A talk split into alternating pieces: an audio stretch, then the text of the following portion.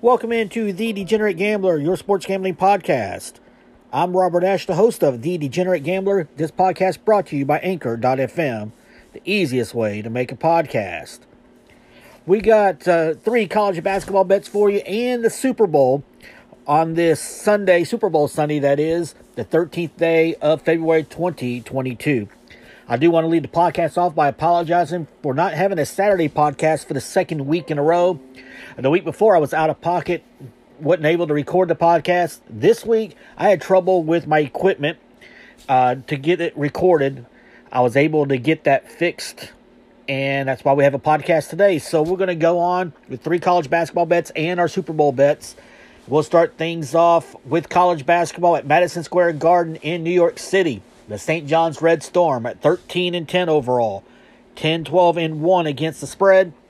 They host the Connecticut Huskies, who are 16 and 7 overall, 11 and 12 against the number. Uh, the Connecticut Huskies, UConn is a three and a half point favorite. The over under is 150 and a half. Now, UConn's won six of the last 10 meetings with St. John's. St. John's 6 3 and 1 against the spread in those last 10 meetings. Looking at UConn's trends first, the Huskies are 1 and 4 against the spread in their last five games, 0 5 and 1 against the spread in their last six against St. John's, 2 and 4 against the spread in their last six, 1 and 4 against the spread in their last five games against Big East opponents. The total has gone over in nine of Connecticut's last 11 games. Total has gone over in five of UConn's last six games on the road. The total has gone under in four of UConn's last five games at St. John's for St. John's. They're 4 1 and 1 against the spread in their last six games, 2 10 and 1 against the spread in their last 13 games at home, 4 1 and 1 against the spread in their last six games against Big East opponents. The total's gone over in each of St. John's last five games against Connecticut. The total's gone under in four of St. John's last five games hosting Connecticut. Uh, and the total's gone over in seven of St. John's last nine games played in the month of February. Injury wise, injury wise, Akok Akok uh, is out with a foot injury for the Connecticut Huskies, so they will be without Akok once again. Uh, Julian Champagnie with a hip injury is questionable. I do, excuse me, I do expect him to play against UConn on Sunday. Posh Alexander also questionable with an ankle injury. I also expect him uh, to play in this one. Now, the Huskies coming into this game, losers of three of their last four. They're coming off a loss on Friday night to Xavier 74 to 68. St. John's is lo- losers of three of their last five. They're coming off a 75 69 loss uh, to Villanova uh, last uh, Tuesday, or this past Tuesday. Now, these two teams have already met back on January 12th. It was UConn at home knocking off St. John's 86 to 78. Again, UConn is a three and a half point favorite. The over under 150 and a half. And I'm going to take the Huskies minus three and a half in this one. Uh, the fact is, there's not a whole lot to like about St. John's. You're going to have them without, uh, with their two of their best players, and Pasha Alexander and Julian Champagnie, uh, playing not at 100%. Uh, UConn's played quite a few games without Akok, A Cook, so they have uh, been able to withstand that. Now they have lost three of their last four entering this game, uh, but I think the Huskies are the better team. The spread's only three and a half. Uh, basically, it's a two-score spread, a two-basket spread. I'll go ahead and take the Huskies. I'll give up the three and a half points at home against, or excuse me, on the road against St. John's. Now, next up, we're going to go to uh, Mackey Arena in West Lafayette, Indiana.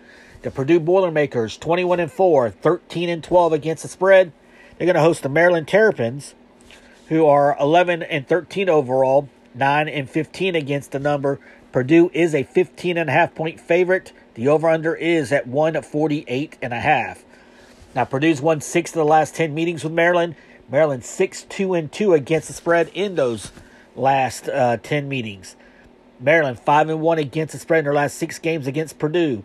4 0 and 1 against the spread in their last five games at Purdue. 1 and 4 against the spread in their last five games played on a Sunday. Also, the total's gone over in four of Maryland's last six games on the road. For Purdue, the Boilermakers 0 4 1 against the spread in their last five games hosting Maryland. 5 and 2 against the spread in their last seven games played in February. The total's gone under in five of Purdue's last six games against the Maryland. The total's gone over in five of Purdue's last six games against Big Ten opponents. And the total's gone over in four of Purdue's last five games played on a Sunday. Injury wise, uh, Maryland looks to be good to go, as is Purdue. Maryland losers of five straight and six of their last eight. They're coming off a 110 87 uh, pasting at Iowa on Thursday. Meanwhile, Purdue had a six game winning streak snapped at Michigan, losing badly 82 to 58 to the Wolverines. Again, the uh, spread is uh, Purdue minus 15 and a half, the over under at 148 and a half. And uh, as I've done with Purdue quite often and been successful with, we're going to take the over on Purdue at 148 and a half. Purdue is not a very good defensive team. Uh, when you look at them on the defensive side of things, the Boilermakers uh, give up about 43% shooting. They give up 34% from three. Uh, they give up about 70 points per game, and that's all middle of the pack in college basketball. But Purdue, offensively, they're the most efficient offense in college basketball.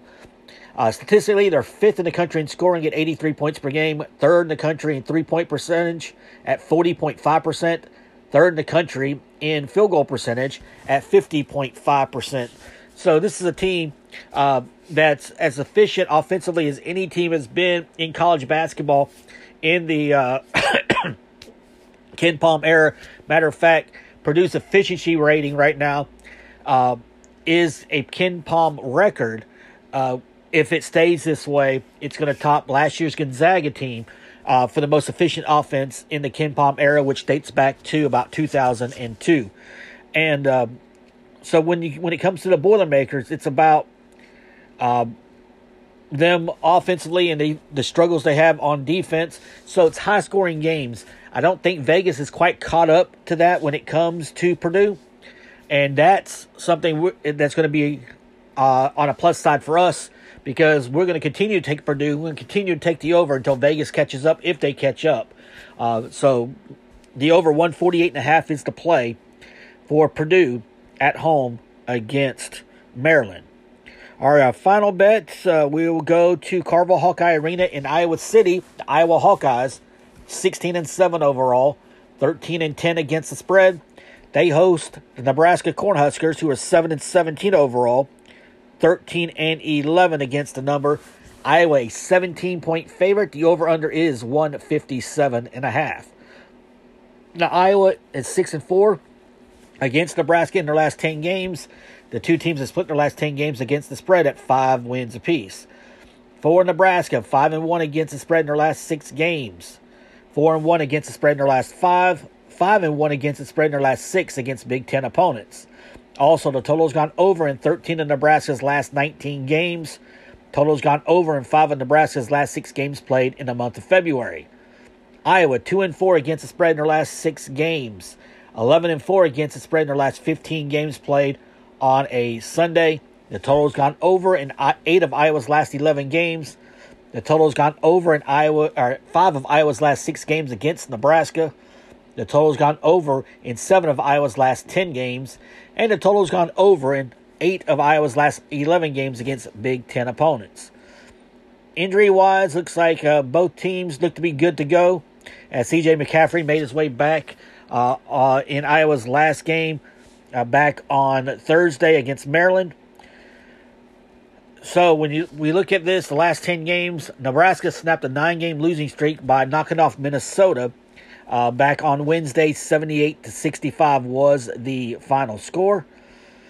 Now, Iowa has won two in a row. They um, waxed Maryland on Thursday, 110 to 87. As we look at the schedule to see if these two teams have played so far, uh, have already played this season, uh, the answer to that is no. This is actually the only, no, it's not the only meeting. They meet again February 25th in Lincoln. So the first of two meetings between these two teams, Iowa and Nebraska. Again, Iowa a 17 point favorite. The over under is 158. And we're going to take the over 158 with this matchup between Iowa and Nebraska. Same thing applies when it comes to Iowa as, as applies to Purdue. Pretty good on offense, not so good on defense. Iowa's sixth in the country in scoring at 83 points per game. Uh, they shoot 46% from the field, 35% from three point range.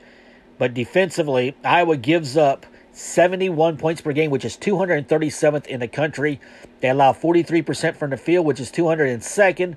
They allow 33.7% from three point range, which is 201st in all of college basketball. Conversely, Nebraska's offense, uh, they do average 72.4 points per game.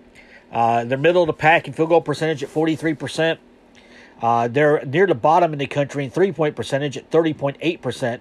But Nebraska, like uh, Iowa, struggling on defense. Nebraska, 351 teams in Division One basketball, by the way. Nebraska's 345th in points allowed at 78.1 points per game. They're 241st in field goal percentage defense, 277th in three point defense uh, going into this matchup. It aches for a high scoring game.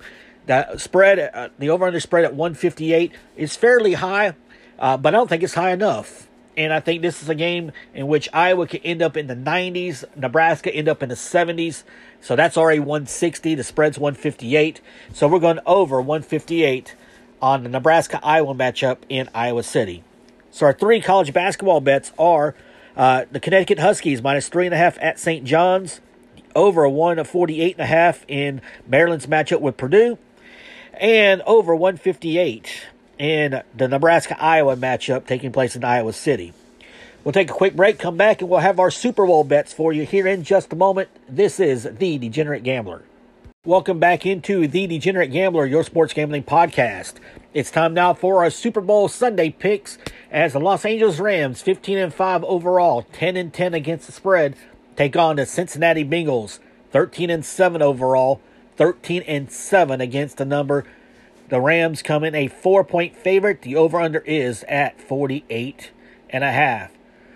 Now the Rams have won four of the last seven meetings overall with Cincinnati. The Rams are five one and one against the spread in those uh, last seven meetings. Uh, weather won't be much of a factor. Sunny and 76 degrees at kickoff is what's expected. Winds out of the west southwest at 10 miles per hour. The wind field impact should not matter because in SoFi Stadium it is enclosed.